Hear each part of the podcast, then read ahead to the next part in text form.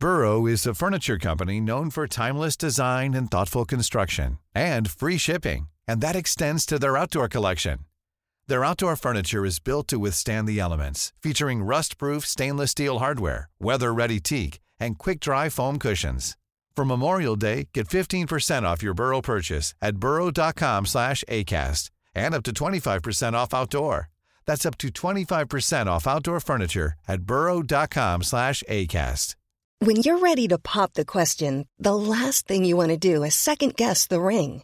At Bluenile.com, you can design a one-of-a-kind ring with the ease and convenience of shopping online. Choose your diamond and setting. When you find the one, you'll get it delivered right to your door. Go to Bluenile.com and use promo code LISTEN to get $50 off your purchase of $500 or more. That's code LISTEN at Bluenile.com for $50 off your purchase. Bluenile.com code LISTEN. Quality sleep is essential. That's why the Sleep Number Smart Bed is designed for your ever evolving sleep needs. Need a bed that's firmer or softer on either side? Helps you sleep at a comfortable temperature? Sleep Number Smart Beds let you individualize your comfort so you sleep better together. JD Power ranks Sleep Number number 1 in customer satisfaction with mattresses purchased in-store. And now, save 50% on the Sleep Number limited edition Smart Bed for a limited time. For JD Power 2023 award information, visit jdpower.com/awards. Only at a Sleep Number store or sleepnumber.com. Tina McQuaig disappeared on Wednesday, March 15th, 2000. When a person disappears without a trace, often the most critical information is hidden in their actions and words from the days before they vanished. Tina McQuaig's last known whereabouts may hold the clues to what happened to her. A young mother is about to achieve her goal of becoming a pharmacist. She had been studying for about two or three months, and the next month she was going to take the, the test to get her certification. One evening after leaving work in Jacksonville, Florida, she mysteriously vanishes.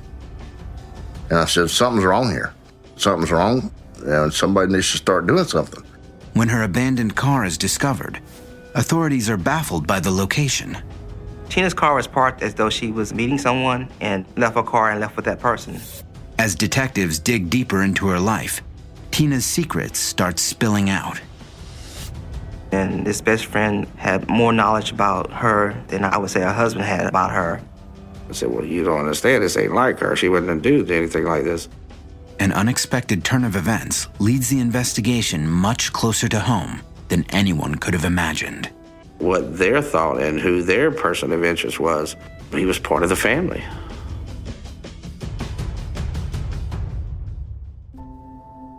Twenty-seven-year-old Tina McQuaig treasures her life in Baldwin, Florida. Just outside of Jacksonville, the quiet rural community is an ideal place for Tina and her husband Otis to raise their four-year-old son Tyler. We had a lot of family that lived out there with a lot of kids, a lot of nieces and nephews. So every weekend was either a birthday party or a cookout. Every weekend. Something was going on. And we just always had the family together. Family is important to Tina, having come from a loving home herself. Tina was born the day after my birthday. I went into labor on my birthday, the 4th of May. She was a sweet little child, she really was. Tina loved everybody. She was just one of those huggers and smoochers, you know, just loved everybody. Tina was a well liked child who made friends easily. When she was 15, she caught the eye of a local boy, and their romance took off. She met Otis when they were in high school. He was a little surfer boy at the time, so they kind of hit it off and they just went from there. It was my 16th birthday party, and I was at my friend's house, and I seen her a couple times pass. And I tell her, "Hey, it's my birthday. Give me a hug." And uh, last time I passed her, I said, "Hey, it's my birthday. Give me a kiss." And she did, and we started dating after that. Despite some rocky times over the next few years, the couple decides to marry in 1995. Tina and Otis's wedding day turned out perfectly. We had planned everything, and it was a perfect day for everyone. Well, there's a picture that I thought she had the most gorgeous look on her face when she started to walk up the stairs and her daddy was standing at the top of those stairs. I can see that just like it was yesterday. After the wedding, Tina and Otis settle in Baldwin, and soon after, their son Tyler is born. When he was born, you could just see it on her face. She loved him. And that was a lot. That was a joy of her life. She loved him. Tyler came first. Tyler was number one. Tina, I always felt was very, very responsible, especially when the baby came. She even showed it more. Um, she was a wonderful mom. Tina and Otis share responsibilities of family and work. He is starting his training as an air conditioning mechanic, and Tina works as a pharmacy technician. Tina worked at a few places until she landed a good job with the local hospital here, Shands of Jacksonville. Actually, when she was very young, Tina wanted to be a nurse. Well, she did end up working in a hospital, but not as a nurse. Tina recognizes that the job at the hospital is a perfect fit and sets a goal for herself to become a full fledged pharmacist. She was good at her work, always had good compliments from other people. She liked helping people, you know, especially the elder, and she liked that satisfaction of it. With her certification exam looming ahead, she squeezes in time to study when she can. She had been probably studying for about two or three months, and the next month she was going to take the, the test to get her certification. Otis is also getting ready for his mechanics test. We were both up and coming, you know, on our way. On Wednesday, March 15th, 2000, Otis feels a twinge of anxiety that reminds him of his high school days. He's scheduled to take his air conditioning mechanics exam that morning. Still, he tries to maintain their normal routine. The day that I took my test, we got dressed together that morning to go to work. We gave each other a kiss, said, I love you, and she went on to work. Tina makes her way to work at the hospital in downtown Jacksonville. It's slow that day at the pharmacy, and she speaks to her father a number of times to discuss the purchase of the property where she and Otis are currently living. I had talked to her a couple times on the phone that day. The piece of property that their mobile home was on was owned by Otis' brother. Now, we may have discussed a couple other things, but uh, I do remember having those discussions with her that day. After completing his exam, Otis heads home at the end of the day to relieve his sister in law, who is babysitting for four year old Tyler. I had came in from work and she told me that Tina was going to be late that day. Uh, that she had to stop by, you know, the grocery store. I started dinner, and uh, usually she got off at five o'clock. She'd be home maybe quarter to six, six o'clock. With dinner ready to go, Otis waits for his wife. He puts Tyler to bed. But soon, he becomes irritated and a little puzzled. Otis called us about 6, 6.30, and he asked me if I'd seen Tina. I said, no, I haven't seen Tina. Why? Well, she hasn't come home from work yet, he said. I said, well, maybe she's with some friends or something, and they decided to stop off and have a drink or something, you know, I don't know. Seven o'clock rolled around. I started calling some of her friends. Have you seen Tina? Have you heard from Tina? Nobody's heard from her. It's out of character for Tina not to tell her husband about her plans. And since she doesn't own a cell phone, he can't reach her. Around 9 p.m., Otis decides to drive in the direction of her workplace, Shands Hospital in Jacksonville. I wanted to trace her tracks to make sure she didn't break down or anything like that. I went from the house to the hospital, drove around the outside of the parking lot because I couldn't get in it. Since the parking garage gates are down, Otis can't tell if Tina's car is inside or not. From there, I drove back towards the house, stopped off at, at the store where she supposedly had gone. Nothing there. And I came back to the house. and Tina still wasn't there. Around 10:30 p.m., Otis decides to call the police. But they tell him they can't offer any assistance. They're telling me that she needs to be missing for 24 hours. I said, Well, you don't understand. This ain't like her. She wouldn't have do anything like this. Otis tries to stay awake, waiting for Tina's return, but eventually falls asleep. The next morning, to his disbelief, Tina is still not home. Otis is at a loss. Early in the morning, but probably around 6, 6.30, I guess it was, Otis called me and told me that Tina had not come home. And uh, we got out there, and then Otis started trying to get a hold of somebody at the sheriff's office to start some kind of an investigation and find out what's going on here. But Tina still hasn't been missing a full 24 hours. And he was he was getting nowhere. So I just finally said, "Give me the phone." I said, "This is her father. I know that she wouldn't have taken off."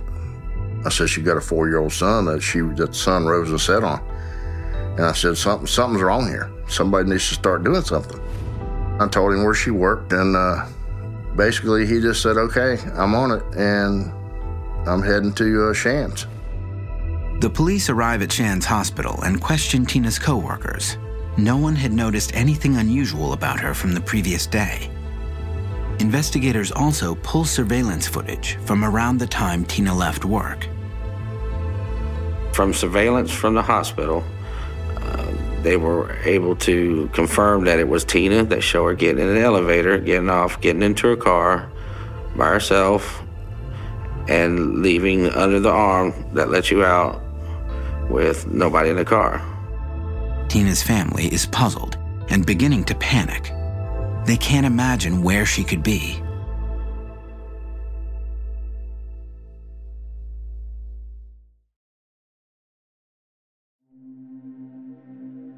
Tina McQuaig, a vivacious wife and young mother, hasn't been seen for two days. On March 15, 2000, she calls her babysitter to say she would be stopping by the grocery store after work.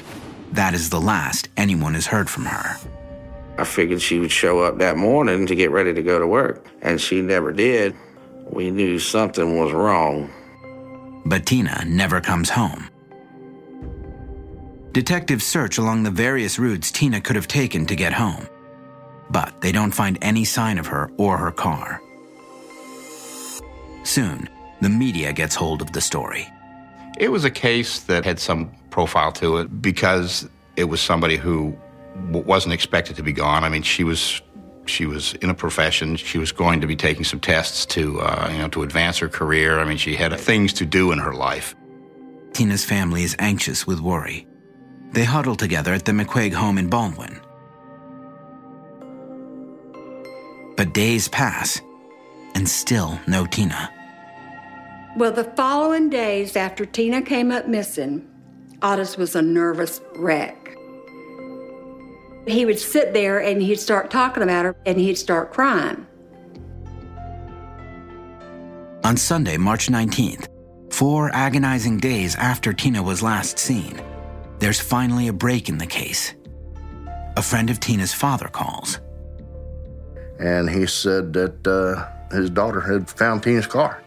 I said, Where is it? He said, It's at the Walmart on Normandy Boulevard. I said, Are you absolutely sure that it's Tina's car? He said, Yeah, I'm positive. The friend had seen the story in the newspaper that described Tina's car and the license plate number. He tells Tina's father, Elmer, that he has already called the sheriff's office. Well, once they found the car, everybody out there naturally wanted to go over there. And I pretty much took control and said, I'm going over there and uh, but I want everybody else to stay here, and I wouldn't tell them why. What Elmer doesn't express to his family is his overwhelming fear that they will find his daughter in the trunk of that car. He races to the location. The police are already there. Before long, there was crime scene units and police officers everywhere. I mean, it was like ants out there, seemed like. Tina's car was parked close to the entryway of the parking lot adjacent to Normandy Boulevard, as though she was meeting someone and left her car and left with that person. The police won't let Elmer touch the car. but he rushes over to an officer to relay his biggest concern. And got over there and spoke with the officer then. Uh, I asked him if he had any idea whether she could possibly be in the trunk. And uh, he said no. She was in there, you know, after four days, you know, odors and what have you, they would know it. But Elmer needs to see for himself to be convinced. He verifies that the vehicle belongs to Tina. It has Tyler's baby seat in the back, as well as her lab coat. I was on pins and needles because all I could think was, oh God, don't let this be her in the trunk of this car or something. When the police finally pop open the trunk, to Elmer's great relief, there is no Tina. He calls back to the house with the news. I was relieved when we found out that she wasn't in the car and um, there was still hope. You know, that she was somewhere still alive. The police examine the car and discover that Tina's keys and purse are missing. Then they fingerprint the vehicle and tow it away for further processing. No one in Tina's family can make sense of the car's location. I wondered why would it be parked at a Walmart? It was out of the way, you know, so that's not even on our normal uh, ride home. Nothing vandalized. No signs of, you know, forced entry in the car where it was stolen or anything. But she was gone, her purse was gone, and the keys were gone. Police bring a canine unit to scour the area. The area where the Walmart is located is uh, commercial as well as residential, uh, but also uh, a few spots of wooded area that could be searched by a K9 and patrol. We processed that whole area and, and trying to search and find any clue that would lead her lead us to uh, Tina. But no other traces of Tina are found. Eager to learn more about the missing woman, detectives begin to dig a little deeper into the McQuaig marriage. They soon discover that the relationship was strained. When we talk to the husband, you get information that their marriage wasn't the best of marriages, and uh, you go from there. Three months before she disappeared, Tina had asked for a divorce. Otis tells police this caught him by complete surprise. Tina had come to me and talked to me about that she wasn't happy, and uh, it was just a shock. I, it, it was something out of the ordinary. She did ask for divorce. I couldn't believe it, and I didn't want her to go. Otis and Tina still had their little arguments and stuff like that, but I just never, I never thought that Otis and Tina would get a divorce. Otis says he asked Tina to stay with him at least through Christmas. She agreed and said she would move out in January 2000.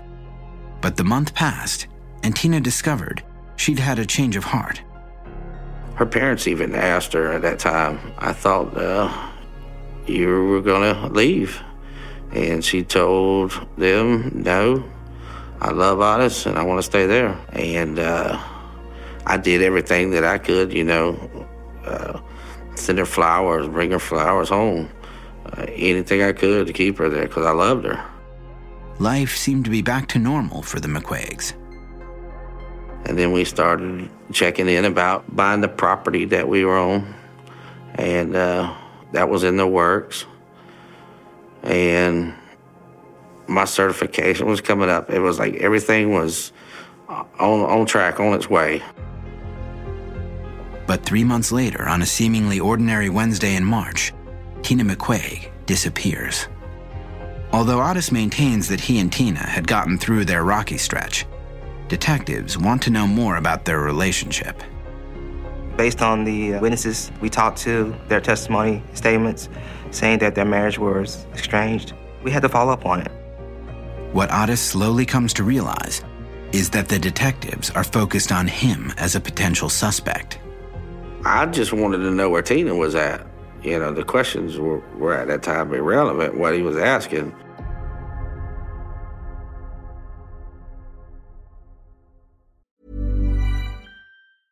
This is Paige, the co-host of Giggly Squad, and I want to tell you about a company that I've been loving, Olive and June. Olive and June gives you everything that you need for a salon quality manicure in one box. And if you break it down, it really comes out to $2 a manicure, which is absolutely insane. It's also so easy to get salon worthy nails at home with Olive and June. The difference between how your nails used to look when you did them yourself and now with the Mani system is a complete game changer. The best thing about Olive and June too is it's a quick dry, dries in about one minute, lasts for five days, and full coverage in up to one to two coats. Visit oliveandjune.com slash perfect Mani 20 for 20% off your first system. That's oliveandjune.com slash perfect Mani 20 for 20% off your first system. One size fits all seemed like a good idea for clothes. Nice dress. Uh, it's a it's a t-shirt. Until you tried it on. Same goes for your health care. That's why United Healthcare offers a variety of flexible, budget friendly coverage for medical, vision, dental, and more. So, whether you're between jobs, coming off a parent's plan, or even missed open enrollment, you can find the plan that fits you best. Find out more about United Healthcare coverage at uh1.com. That's uh1.com. Burrow's furniture is built for the way you live. From ensuring easy assembly and disassembly to honoring highly requested new colors for their award winning seating, they always have their customers in mind. Their modular seating is made out of durable materials to last and grow with you. And with Burrow, you always get fast, free shipping. Get up to 60% off during Burrow's Memorial Day sale at burrow.com slash ACAST. That's burrow.com slash ACAST. burrow.com slash ACAST.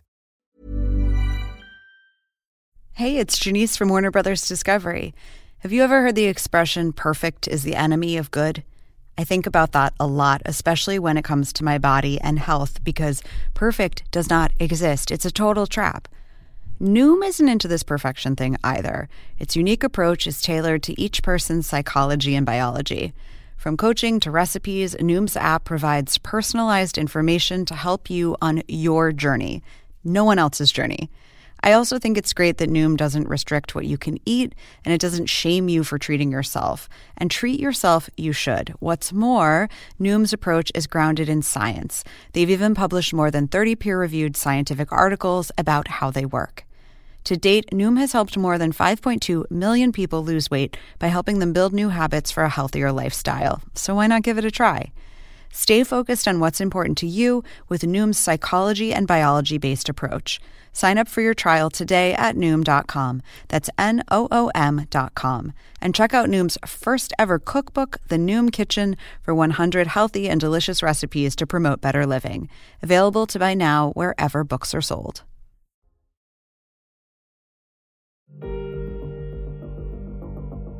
27 year old Tina McQuaig inexplicably disappears one spring day in 2000.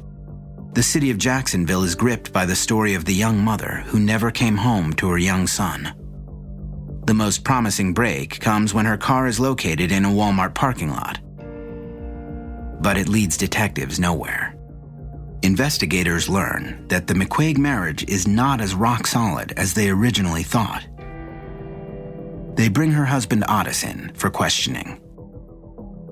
Some of the questions that they were asking were, it started to come together in my head that like they were insinuating that I had something to do with it. Otis was looked at as a suspect based on the information we received from other people, their problems in marriage, um, wanting a divorce. They had me bawling in there. They had even, uh, at one time, started in a in a slow tone question and ended into a yelling at me, and that's why you did it, didn't you? And I was like, no. Ms. McQuaig volunteered to take the polygraph. He was very cooperative, and the results of his polygraph were very positive. Uh, no deception. With the polygraph results and corroboration from Otis's employer that he was in fact at work the day Tina disappeared, Otis is eliminated as a suspect. I was angry about that because I'm like, I didn't have anything to do with this. You need to be out there finding out what's, where she is first. Tina has now been missing for weeks. Her family is overcome with despair. The weeks that followed were very difficult for me personally. I, I just I just broke down. Police monitor Tina's bank records for any activity. They checked her bank statement and everything, and they kept an eye on it for so long, and no, there was no action or anything on there. Desperate to feel they are doing something to help find Tina, her family papers the city with flyers in hopes that someone will recognize her. So we had flyers made, and then we found Otis's uncle was working for a printing company, and he did a bunch of them for us in, in a big yellow, um, my gosh, I think it was 11 by 24 sheets. They were very large sheets and very big pictures that we could use. And he printed up probably 15,000 of those for us. It is a daunting task to make their way around Jacksonville, a sprawling city that stretches over 750 square miles. Jacksonville and the surrounding area, there's a lot of there's a, a, lot of rural area. There's a lot of woods. There's a lot of there's a lot of waterways. There's uh, a lot of uh, places where, uh, where where things can disappear and can be made to disappear. Meanwhile, the detectives continue to press their investigation forward. After interviewing Tina's friends and coworkers, they discovered that Tina had a close friend named Tammy, who seemed to know more about Tina McQuaig than anyone else. During our investigation with the employees at Shands Hospital, everyone said that she had a best friend. Talking to this best friend, we learned that Tina and her would go out and drink, so they party together. They hung out, they were best friends. She had knowledge of uh, things that her husband never knew about. A few days later, Tammy visits the McQuaig home in Baldwin. When detectives call and learn that she's there, they summon Otis down to the station. They tell him to bring Tammy. So they got us down to the police station and uh, turned to Tammy and asked uh, what about this affair she was having. And I was like, a what? Floored me. I was floored. Uh, she dropped her head and started to cry. During our investigation, a best friend of Miss McQuaig told us about a relationship with a co-worker that Tina had. Tina and this co-worker became friends, and uh, from friends to a relationship. Otis is stunned. He had no clue that Tina had any kind of relationship with another man. They took her into another room and talked to her for about a half hour and then commenced to telling me things that I really didn't want to hear. So they had me upset. I was upset. It was hearsay as far as I was concerned, you know, and I told her, I said, You don't know that. I says, You really don't know. And uh, so that kind of calmed him down a little bit. Tammy tells detectives about a specific incident between Tina and her coworker. He showed up at one of their family functions, which made her uncomfortable, and uh, that resulted in a, a verbal altercation. With this new information, Detective Smith begins to wonder if this man could have anything to do with Tina's disappearance. Could she have ended the relationship too abruptly? Did he want more than she was willing to give? Smith brings the man in for questioning. We uh, talked to the coworker a number of times. He was cooperative from the beginning, but became uh, uncooperative as the investigation went on. He was asked to do a polygraph, in which he did say he would, but later refused, and then got a lawyer, in which we cannot talk to him anymore. Detective Smith checks out his alibi. When his employer confirms that he was out on an electrical contracting job at another location the day Tina disappeared, he is cleared. Detective Smith is back at square one. Meanwhile, Otis is left alone to grapple with a mix of emotions. He misses Tina desperately, but he's hurt by what he's heard about her straying from him. He wants so badly to confront his wife. But as the days and weeks pass, he doesn't know if he'll ever get the chance. When I first heard about the affair, I was totally shocked. And the shock went to anger. Uh, the first thing that came to my mind is I want to talk to her and find out why.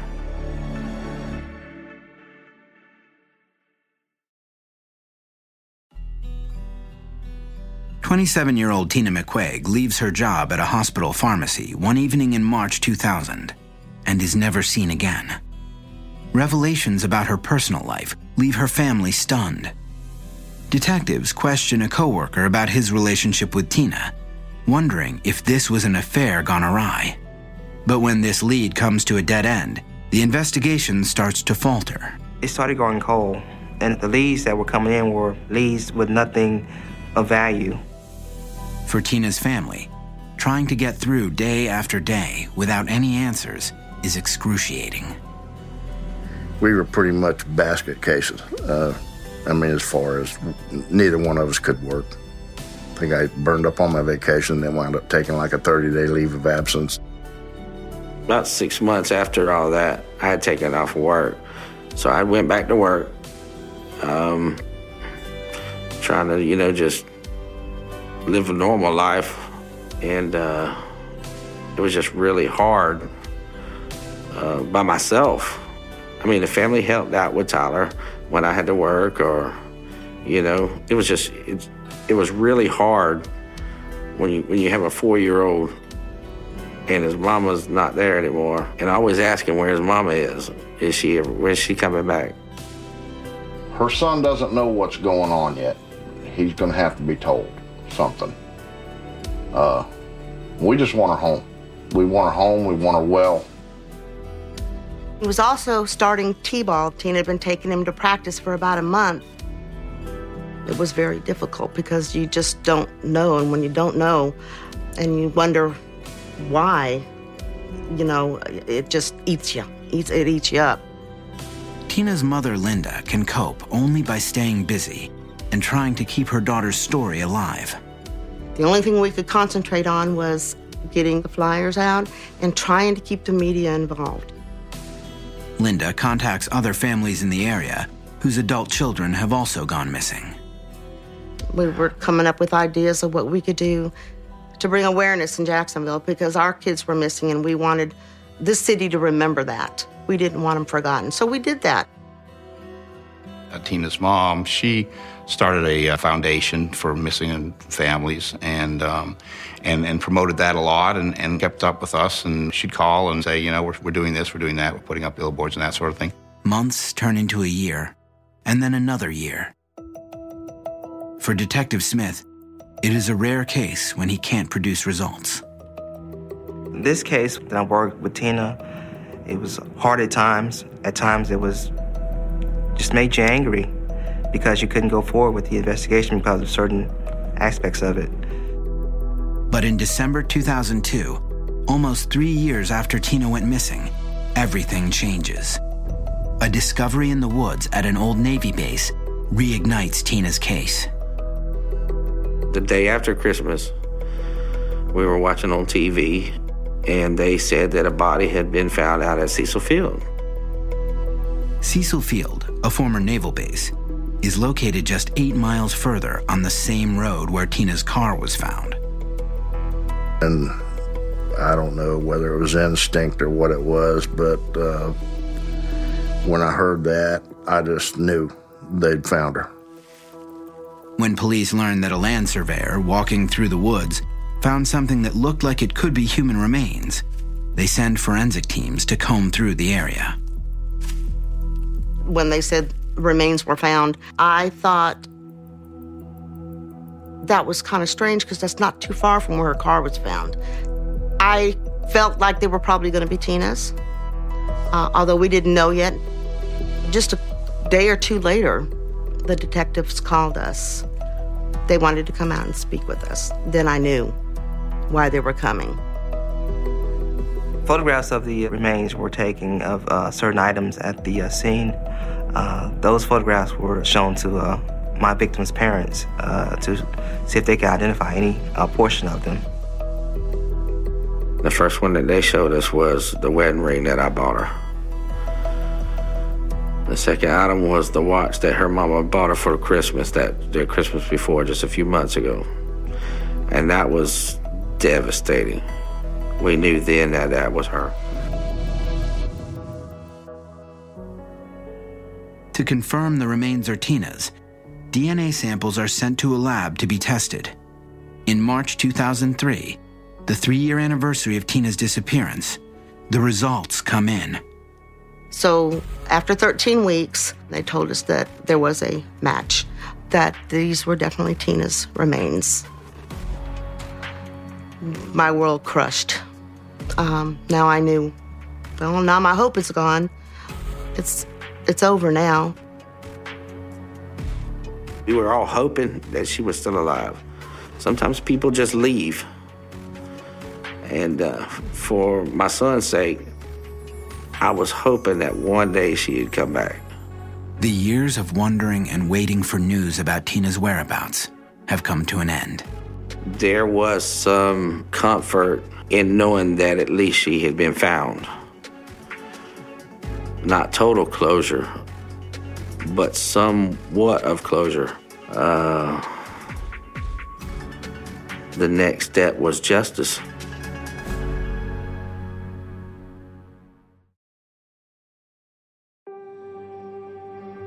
Tina McQuaig's remains were discovered on a closed naval base in Jacksonville, Florida in December 2002. It was nearly three years since she went missing.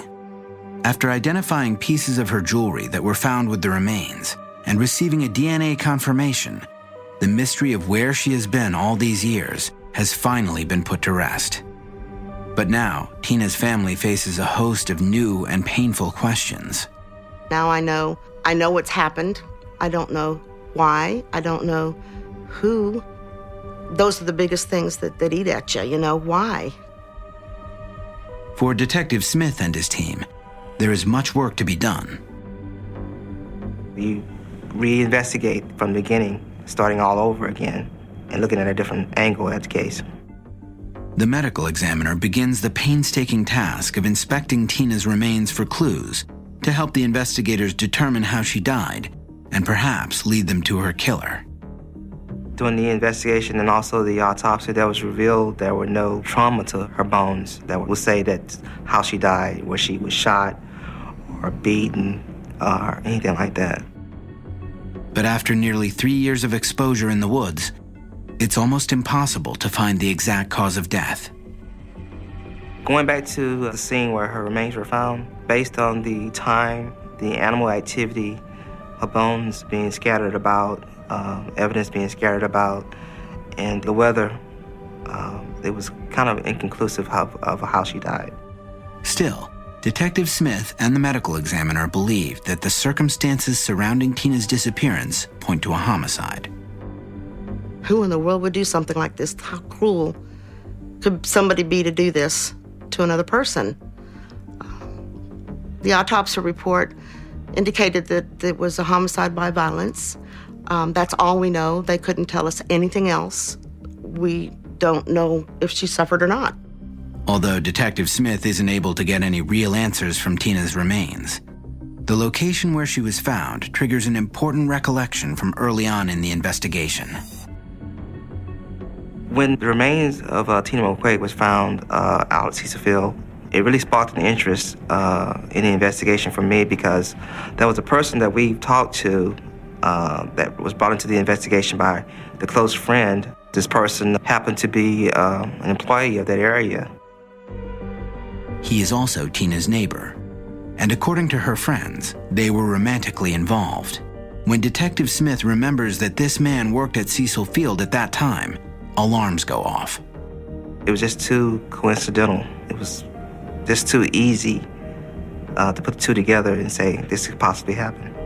At the time of Tina's disappearance, Cecil Field was not fully open to the public, but employees of the naval base had easy access.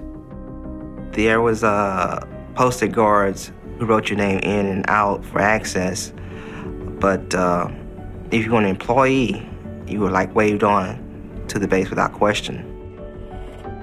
Smith remembers being bothered by the neighbor's demeanor during the investigation.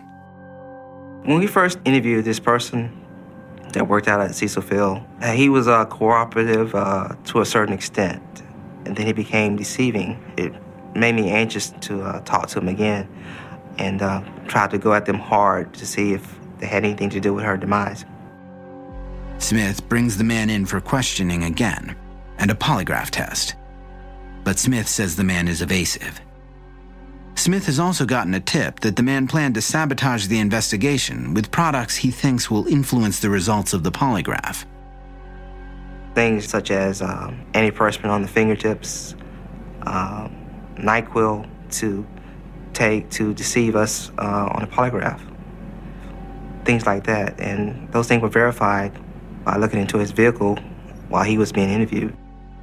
Since polygraph tests measure heart rate and skin conductivity or perspiration, Smith surmises that the neighbor believes he can fool the polygraph. He voluntarily submits to a test. The results of this person's uh, interview were very deceptive. There was nothing to say that was true statements. He was very deceptive. Detective Smith believes his suspicions are strong enough to alert Tina's family. Although Otis was told that his wife may have had an extramarital relationship with this man, he did not know he was also under suspicion until now. We never put two and two together until the police came to us and and gave us that information. I was in shock. It was just so hard for me to believe. I said, "You're on the wrong page." I, I just don't believe that that that could be a person of interest in this case. They gave me some some things that led them in that person's direction. Very few, and I still I still said no. I just, I just don't just don't believe it. But when Tina's husband Otis thinks back to when Tina first disappeared, something doesn't sit right with him. When the investigation first started, friends and family members all gathered at the house. And we thought back on where is he at? He never came around. That was a, a strange feeling. And um, they were always over at the house. They were coming and going. But he never came around when Tina come up missing.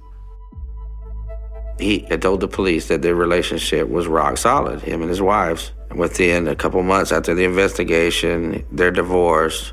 They had moved out. Uh, she went to Daytona. He moved up into Georgia.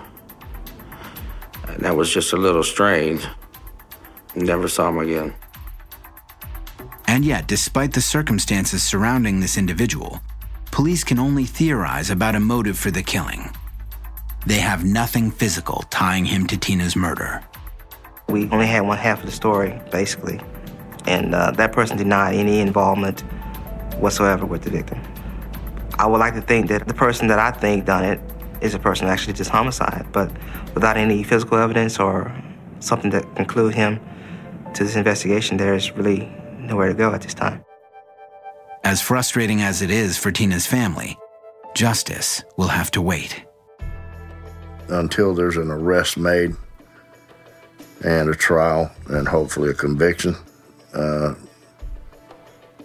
it's, you know, we, we just have to go day at a time. That's all you can do. Detective Smith and the Jacksonville Sheriff's Office say they remain committed to the case. On March 15, 2011, the 11 year anniversary of Tina's disappearance, a press conference is held to announce a $5,000 reward for information leading to the capture and conviction of her killer. Today, the Jacksonville Sheriff's Office, the Nader family, the Tina McQuaig family, along with the Justice Coalition, are posting a $5,000 reward for the arrest and the conviction of the person or persons responsible for this murder. While the continued interest in Tina's case gives her family hope for answers, pain and loss have become a way of life. It's all in God's hands. I tell you, if He wants it to happen, He'll let it happen. If He wants me to know, in other words, He'll He'll let us know in some way. We've moved forward some just by having her uh, remains and being able to take care of that part of it. And just like we've been doing for 11 years, you know, hope. And that's all you can do. I just want her to re- be remembered as a, as a as a good person because she was a very good person and a wonderful mom. I could, I could I was so proud of her. She was a wonderful mom. Normal for us will never be the normal we had. Uh, it's a different life. Everything's changed. It's been 11 years since Tina McQuaig disappeared, leaving her husband Otis with questions and heartache. But time has at least given him some perspective. My first reaction when I found out of some of the stuff that Tina was doing, I was angry. And uh, more so, less because I couldn't ask why. Uh, that's something that I, I'll never get an answer to. But it, after time went on, she was a good person. And no matter what, she didn't deserve any of that to happen to her.